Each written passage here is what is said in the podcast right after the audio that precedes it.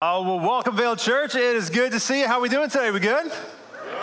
All right, all right. Well, hey, my name is Corey. I've got the privilege of serving on staff here as one of the pastors. It is good to have you guys here in the room. If you've been here, you know the deal. If you want to help me welcome those joining us online, we got Colorado, Louisiana, Missouri, all across Illinois and the states. It is good to have you guys. Good to be here in the room.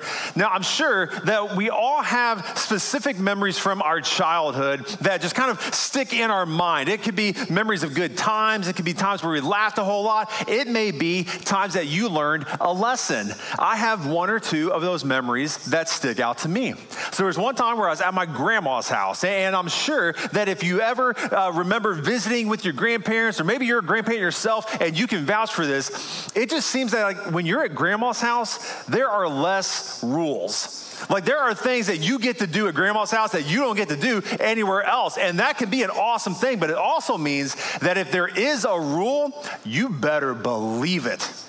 So, one of the things I like to do at grandma's house is I like to ride my tricycle up and down the, the sidewalk there. And so, because she wanted to keep me safe, she created clear boundaries. And I knew what they were. I knew that I could go two driveways down and then I needed to turn around and come back. Now, I did that most of the time. But because I was a little boy and boys were created to push the limits, one day I had it in my mind I was going to break all the rules and I was going to go to the third driveway. That's right. So I get over there, I get on my tricycle, and I don't want to give the game away too quick. And so I go down to the second driveway, I turn around, and I come back. The next time, I go down to the second driveway plus the next square on the sidewalk okay? Then I go back and then it's time. And so I get on my tricycle, I'm going, I go past the first driveway. I go past the second driveway. I get to the third driveway, I turn around with a look of victory on my face, and I see my grandma coming at me quick, and she's got something in her hand. Now, depending on what generation you are in, this will mean something different to you when I tell you that what was in my grandmother's hand was a switch. And I'm not talking about the Nintendo kind. I'm talking about the she just broke this branch off of a tree kind, and she grabs me off of that tricycle. That switch comes across the back of my legs, and I go running back to the house. Grandma beat me with a tree. Man, something in our human nature tends to lead us to want to push the limits, to define what the boundaries are. And this is something that starts in us early as kids, and for a lot of us, it follows us into adulthood. Now, right now, I can put everybody in this room and online in one of three categories. And you may bounce back and forth every once in a while, but for the most part, you fall into one of these categories almost all the time. You are either a rule follower, you are a rule breaker, or a rule bender. Did I nail it? I got you, right? Like you're, you're in one of these majority of the time. You may go one way or another depending on the scenario, but most of the time you're in one of these. Now, me myself, I fall into the rule bender category. And I don't say this proudly because honestly, I think that bending the rules is worse than breaking the rules in most cases. You see, when you bend the rule, you're looking for a loophole. You're trying to break the rule, but do it in a way where you can justify your actions. When we bend the rules, we say things like, well, technically, or, well, that's really a gray area. See, when we make a habit of bending the rules or we allow people around us to consistently bend the rules, what we do is we create a culture of deceit and manipulation and excuses. And I know that, that may seem kind of harsh, and I will agree with you that sometimes bending the rules can be okay, but all in all, rules are there for a reason, even if we don't like them. And just to be honest with you guys, there are rules that I would love to break. It would just make life easier. I would love to be able to run through all stop signs and all red lights. It just makes life faster. I would love to walk out of the store without paying for my groceries faster and cheaper. I would love to not pay taxes. There are lots of rules that I would like to break, but reality is, is that rules are there for a purpose, whether you like them or not, and breaking or even bending the rules typically comes with consequences. Now, when it comes to bending the rules, we may not think that it's a big deal, but what's so dangerous about it is for those of us with a relationship with Jesus, man, this idea and this mindset that it's okay to bend the rules, it seeps over into our faith as well. You see, we know the rules and we know the guidelines that God gives to us, But when it's just too hard or it's just inconvenient to be obedient, we often try to find a workaround. We try to find a loophole. See, the rules that we have in life, they're there for a purpose. They're, they are either to protect us or to guide us. The rules are there to help set boundaries that we may not be able to set on our own. And like it or not, rules and the authority that they have are just part of our world. They have been from the start. And because of that, when it comes to religion, a lot of people want no part of it. You see, if we have rules that are such a prevalent part in our daily lives out in the world, rules that we may or may not have any say in, why would somebody voluntarily take on a belief system that just seems like even more rules about what you can or can't do? And so, the first question that you need to ask yourself in this situation is Do you believe there is a God that created you? Now, here at Vale, we believe that this is true. We believe that there is one true God that is the creator of all things. And so, since we believe that, we believe that God is the one true God. And that directs everything that we teach, that directs everything that we do. But you have to answer that question for yourself Do you believe there is a God that created you? Because if the answer is no, then why would you care about the rules or guidelines that He gives? But if your answer is yes, then you need to ask another question what do I believe about the rule maker? See, when I look at the, the rules that come along with being a Christian, it's critical to know what I believe about God, the one who sets the rules.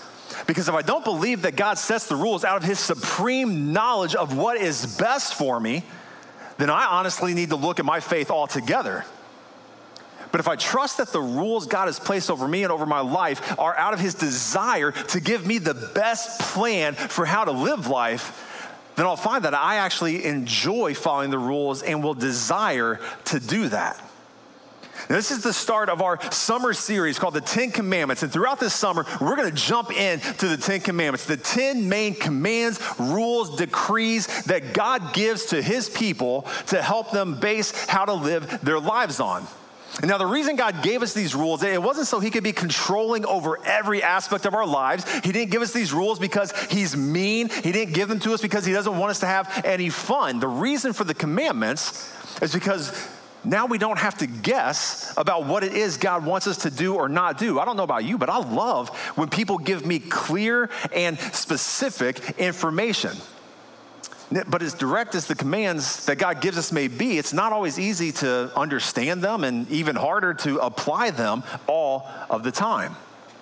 Now, if you're familiar at all with the Ten Commandments, you'll notice as we get into it over the summer that we're not specifically going in order of Commandment one, Commandment two, three, and so on, and that's okay.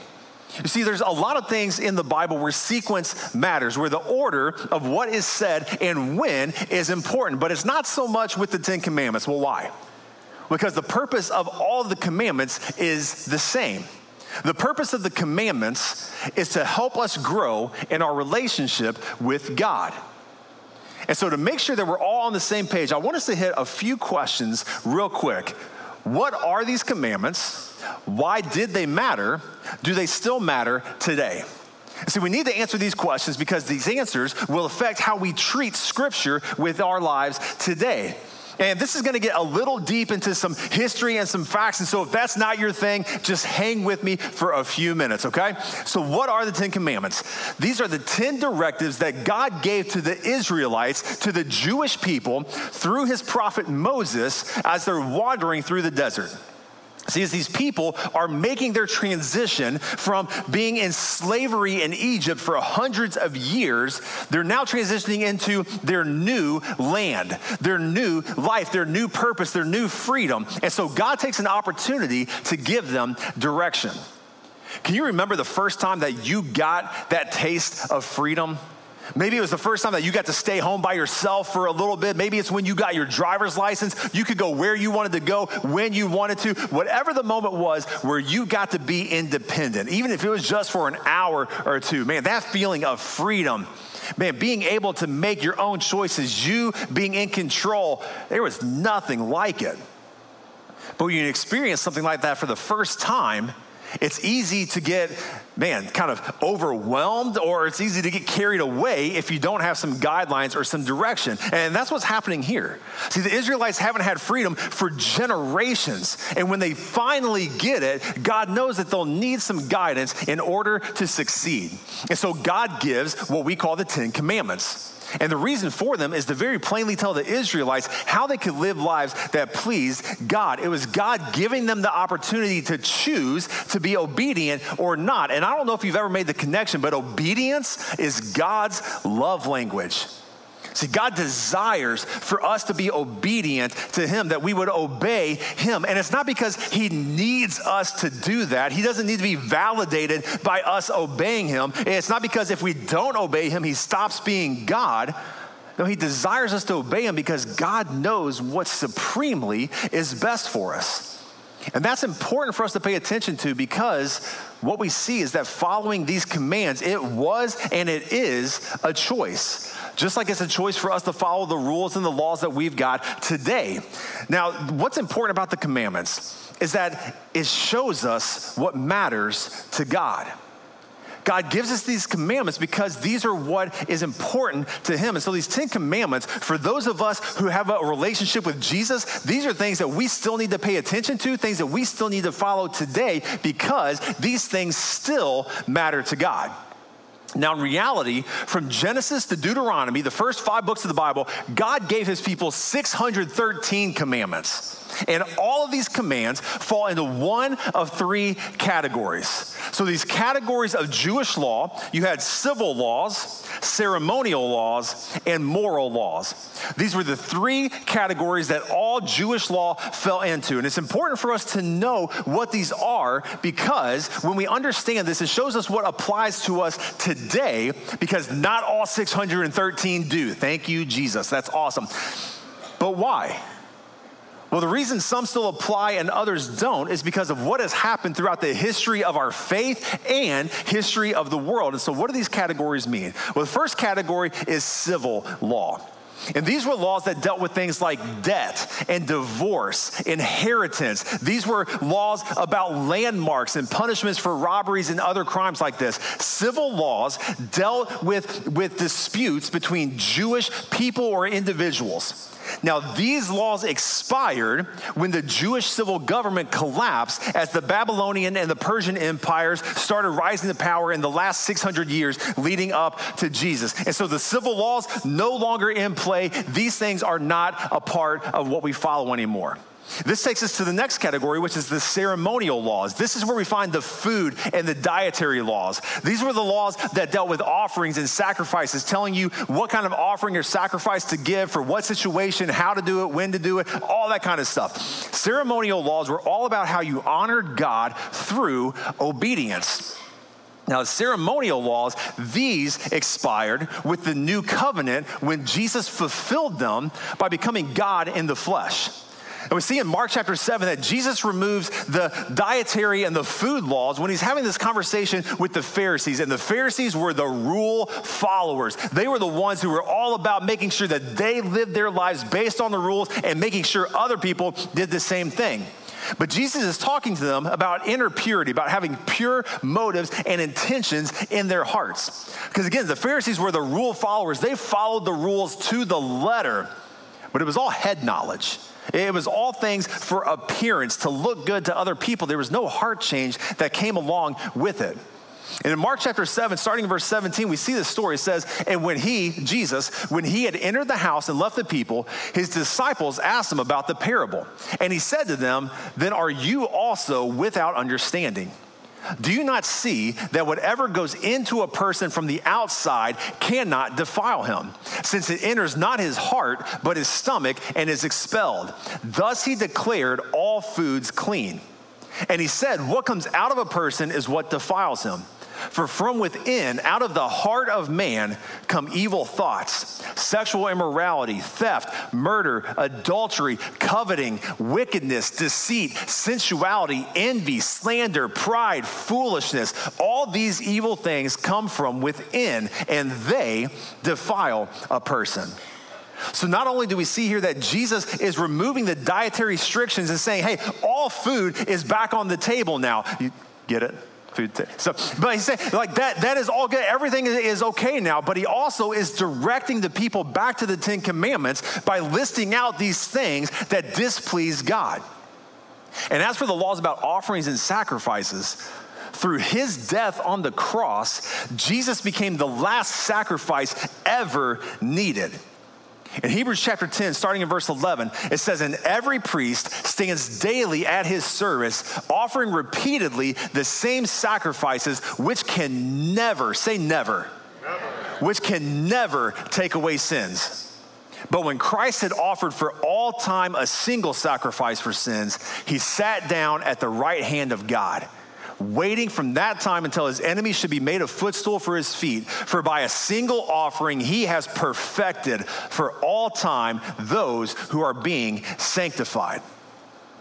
See, through his death on the cross, Jesus spilled his blood. He sacrificed his body, covering every sin debt owed forever, making the need for sacrifices to cease. It is through his death, his burial, and his resurrection that we regain direct access to and connection with God. We no longer need to go through a priest as a middleman. Our relationship with God is reestablished by the blood of Jesus. And so the ceremonial laws are no longer needed. And this takes us to the last category the moral law.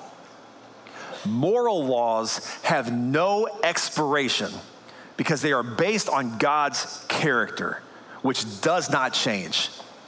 And so, the moral laws, such as the Ten Commandments and the, the commands that God gives us about our sexual lifestyles and everything in that category, we still follow these because Jesus affirmed that those laws would exist until heaven and earth passed away. And so we see this in Matthew chapter 5, verse 17 and 18. It says, Do not think that I have come to abolish the law or the prophets. I have not come to abolish them, but to fulfill them. For truly I say to you, until heaven and earth pass away, not an iota, not a dot will pass from the law until all is accomplished. Now I know that that was a lot of information, so let's all take a breath. Okay, I know that was a lot, but it's important to know as much as we can about this. God's laws were important then, they are important now. The theologian R.C. Sproul, he said this said, But as the law reveals the character of God, it provides a mirror to reflect to us our unholiness against the ultimate standard of righteousness. Now, R.C. Sproul was a super smart guy, and so I had to read this a whole bunch to make sure I understand it. So we're going to read this again. It says, But as the law reveals the character of God, it provides a mirror to reflect to us our unholiness against the ultimate standard of righteousness. Now, I don't know about you guys, but that convicts me. See, just like a mirror's purpose is to show us a reflection of ourselves so that we can check our appearance and see if we look okay, God's law reflects to us a picture of his ultimate and perfect righteousness. It shows us what matters to God so that we can clearly see the picture of God's character. See, the more we understand the purpose behind the Ten Commandments, why God gave them to us, why they're still important today, the greater chance we'll have at living lives that are in tune with God. And when we do that, it gives us a better chance of helping everyone find and follow Jesus. And so finally, let's jump into the Ten Commandments. That was like the longest intro and setup ever, but I've only got about 40 minutes left. And so here we go, okay? I'm kidding. Please don't leave. Uh, now, I know I said there's no particular order to the commandments, but we are going to start with commandment number one. And it's not because it's the most important one, it's just that this commandment sets the tone for all of the others. So, Exodus chapter 20 is where we find the Ten Commandments. And starting in verse 1, it says, And God spoke all these words, saying, I am the Lord your God, who brought you out of the land of Egypt, out of the house of slavery. You shall have no other gods before me. So here's the setting, here's what's going on. God has delivered the Israelites, the Jewish people, out of slavery in Egypt. And now they're wandering through the desert, heading towards the promised land. Now they're not sure where this promised land is. They just know that this is a land that God has promised that He would take them to. And here's the deal God is leading them there. During the day, He is leading them through a pillar of cloud. During night, He's leading them through a pillar of fire. He's taking them to where He said He will take them. Now, right now, they're in this area called Sinai. And in this area, there's a mountain that is called Mount Sinai. They were real creative with names in the Bible. And Moses, at one point, is called up on the Mount Sinai to hear from the Lord. And so Moses goes up onto the mountain to be with the Lord. The Lord speaks to Moses, gives him the commands for the people. Moses comes back down off the mountain and gives the laws to the Israelites. And here's the first command that God gives You shall have no other gods before me. Now, the first question that you might have, especially if you're new to this whole faith thing or you're just checking it out, the first question you might have is so is he saying that there are other gods? Well, no. See, the command that you shall have no other gods before me, God's not saying that there are other gods out there. He's not saying that you can have other gods as long as He comes first. It's nothing like that. What we need to pay attention to is the difference between these two similar but different words uppercase God and lowercase God. Now, lowercase God can be a few things. This can be someone who is an influential person. It can be someone who is admired and adored. This is someone that, that we give authority to, we give power to. And sometimes we fall into the trap of putting celebrities or sports stars or even politicians into this category. And we may not use the term God, but it's how we treat them, it's how we act towards them, sometimes how we even worship them. Lowercase God can also mean an animal or an idol or an object that a person or people revere as having power and influence over our lives in our world today.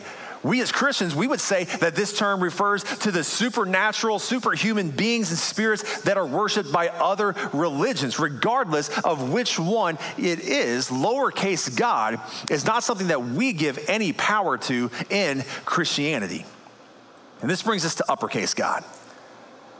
So we believe that uppercase God is the creator and the ruler of the universe.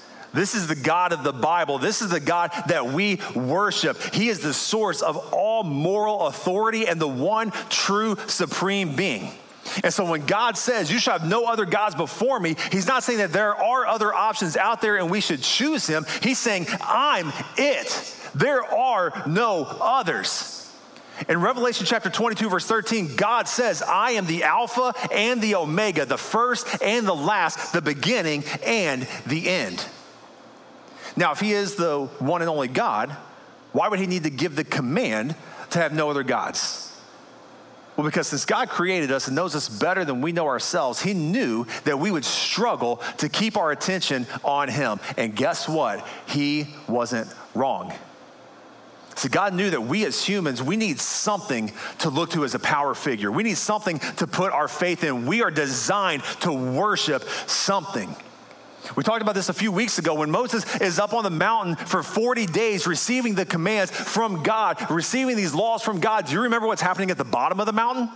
In Exodus chapter 32, verse 1, it says, When the people saw that Moses delayed to come down from the mountain, the people gathered themselves together to Aaron and said to him, Up, make us gods who shall go before us. As for this Moses, the man who brought us up out of the land of Egypt, we do not know what's become of him. And so Moses is up on the mountain getting the commands from God, and the people are already breaking the first command, even though they don't know it, but God does. Why is the first command to have no other gods?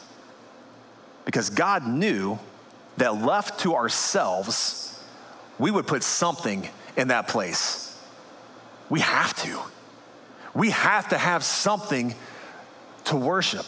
We have to have something in that authority position. It is ingrained in us to have something that we can give credit to or blame for the things that happen in our lives and in the world around us. And throughout history, we have put all sorts of things in that spot idols, ideas, science, nature, sometimes other people, or even ourselves. And here's where the issue comes in See, when we put anything in the place of God, eventually we will give credit to something that is undeserving. That's what's happening with the Israelites. Moses is up on the mountain for a long time. The people get impatient, and so they go to Aaron, who's the second in command, and say, Hey, get up, make us some gods for us to worship. And Aaron goes, uh, Okay. And so he collects all the gold from the people, he melts it down, and he makes this golden baby cow. And then in Exodus 32, verse 4, said, they said, These are your gods, O Israel, who brought you up out of the land of Egypt. And these people, who have claimed the God of the universe as their God, and God has claimed them as his people. These people who have been delivered out of slavery, who saw God physically with them in a cloud by day and fire by night, these people who saw the Red Sea parted with invisible hands so that they could walk through the middle on dry land after seeing and experiencing all that God has done for them. When Moses is gone for too long and God is not working fast enough for them to go, all right, let's make another God. We'll say that is the God that did all these great things there. We fixed the problem. And part of me wants to look at these people and go, Are you kidding me? But then when I think about what I do, when God's not going at the speed I'd like, when things aren't happening in the way that I think they should be happening, when I think about that, I find that I do the same thing. I'm guessing you've done it too. See, the Israelites, they were tired of waiting, so they decided to take matters into their own hands. Whenever I've got a problem or, or, I need some answers or some wisdom or I've got an issue, I absolutely try to go to God first. But if something doesn't happen soon, well, I guess I better step in and figure out something on my own. And when I do that, I'm taking God out of the equation. I'm putting myself in the middle of it. Here's the thing about it even if things do work out, guess what happens next? Oh man, would you look at what I did? Would you look at what I made happen? I figured it out. I did it. I mean, the Israelites, they, they made this golden calf. They said, Here, here are the gods that did all this stuff for us. And that is why God starts off clearly stating, I am the Lord your God who brought you out of the land of Egypt, out of the house of slavery. You shall have no other gods before me he gives them the clear truth that he was the one who delivered them. And this truth becomes a pattern in his communication with the Israelites for generations. In Judges chapter 6 and 1 Samuel 10 and Psalm 81 and Jeremiah 34, God continues to remind the people, I am the Lord. I am the one who led you out of Egypt.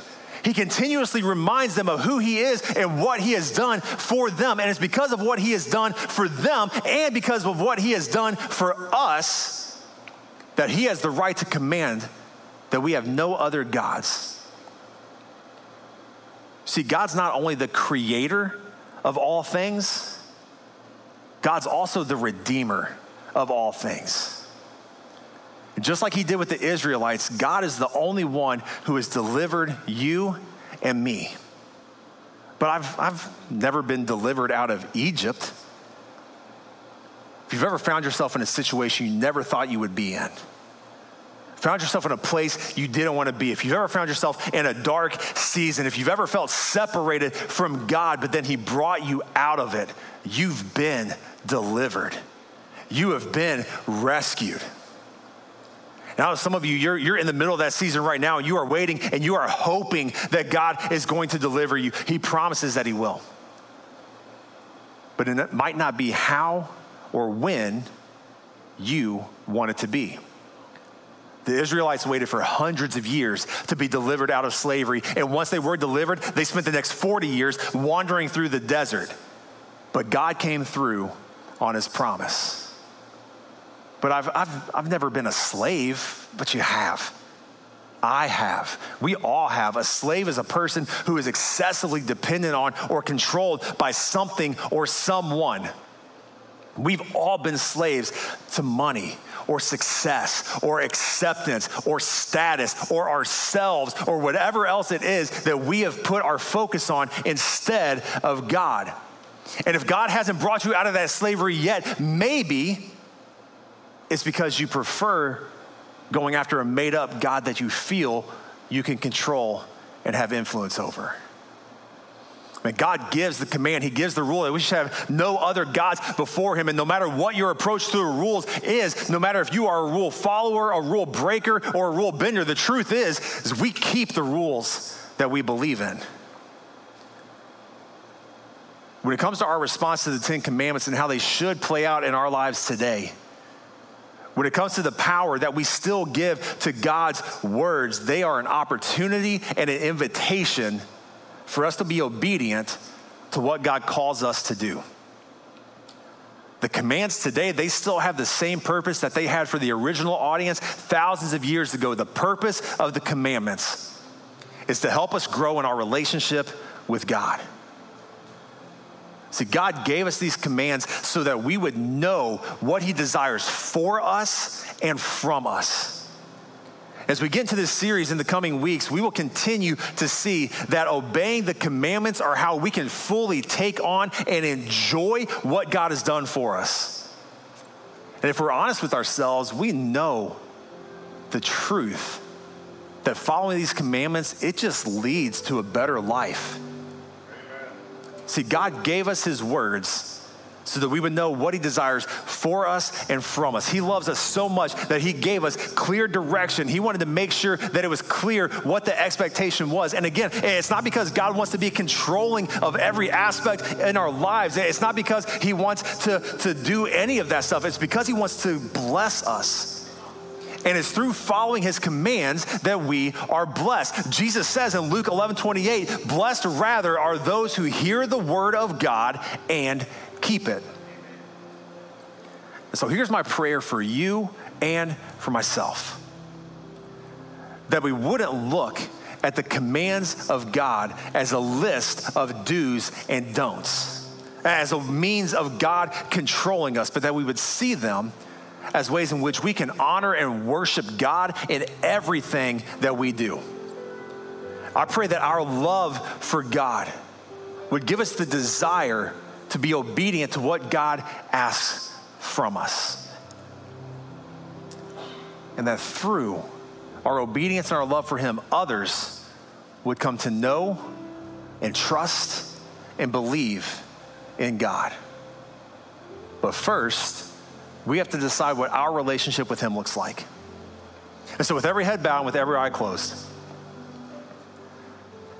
I know some of us, we, we struggle with authority figures, we struggle with authority itself. And so, for some of us, having rules to live our lives by, it's not something we want to do. For some of us, we, we've had bad authority figures in our lives, and that has kind of tainted our view of God's rules and desires for us. But I want you to know and trust and believe that God, He doesn't want to control you, He wants to bless you.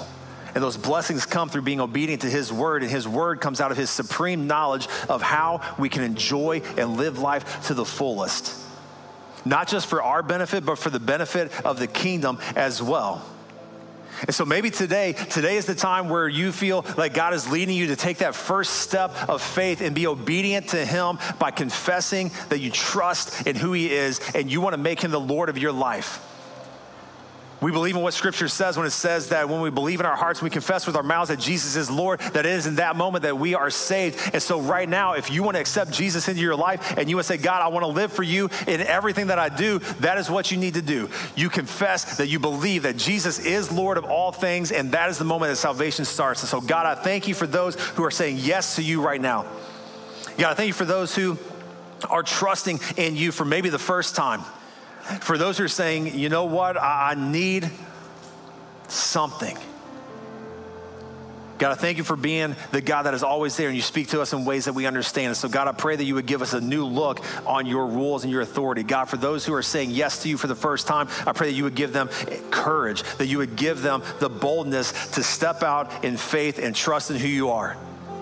And God, for those of us who have been following you for a while, it's still hard to follow the rules. It's still hard to, to relinquish control to another authority. But God, we trust and we know that you are the supreme God. You are the one and only God. And so my prayer is that we would see your rules, your commands as a guideline, as a roadmap to how we can live the best life possible for your glory. God, give us strength, give us grace and mercy. Help us to know that when we fail, you are still there, you still love us. So, God, we thank you for being God. We thank you for your involvement in our lives. Help us to trust you more today than we did yesterday. God, we thank you for loving us. It is in your name that we pray all these things. Amen. Well, hey, if you're here today and you felt that God is leading you to take that step of trusting Him with your life and you are making that first time decision that you want to follow Jesus, we believe that is the best decision that you can make. And as a church, we want to celebrate that with you. Man, here at Vale, we believe that nobody goes on this journey alone, so we want to celebrate and partner with you in that. So if you made that decision to follow Jesus today, I want you to take the card in the seat in front of you, fill that out, check that follow Jesus box, bring that out to the info counter. We want to celebrate with you. You can also scan the code on that card, or you can text the word next to the number on the screen, and we will reach out to you this week to celebrate your next step and talk about what goes on from here. But maybe you've made that decision before and God's leading you to another next step. It may be talking about baptisms, which are happening next week. It could be talking about serving. It could be talking about joining a small group community. Whatever your next step is, nobody goes on this alone. We want to partner with you in that. So fill out that card, text that number. We will reach out to talk about your next step. We are so excited about what God is doing. And so I want to invite you all to stand as we celebrate in worship today. We hope this message challenged you, encouraged you, and most of all, brought you closer to a loving God who wants nothing but the best for you. If you have any questions about taking next steps in your faith journey, simply text NEXT to 309 777 0677. Everyone has a next step, and here at Vale, we would love to walk alongside you. If this message was impactful to you, we encourage you to share it. To stay connected to everything Vale Church, feel free to subscribe, visit our website at vale.church, and follow our socials on Instagram and Facebook. Lastly, for all of those who call Vale Church home, let's remember worship faithfully, connect intentionally, give generously, and serve sacrificially. We'll see you next week.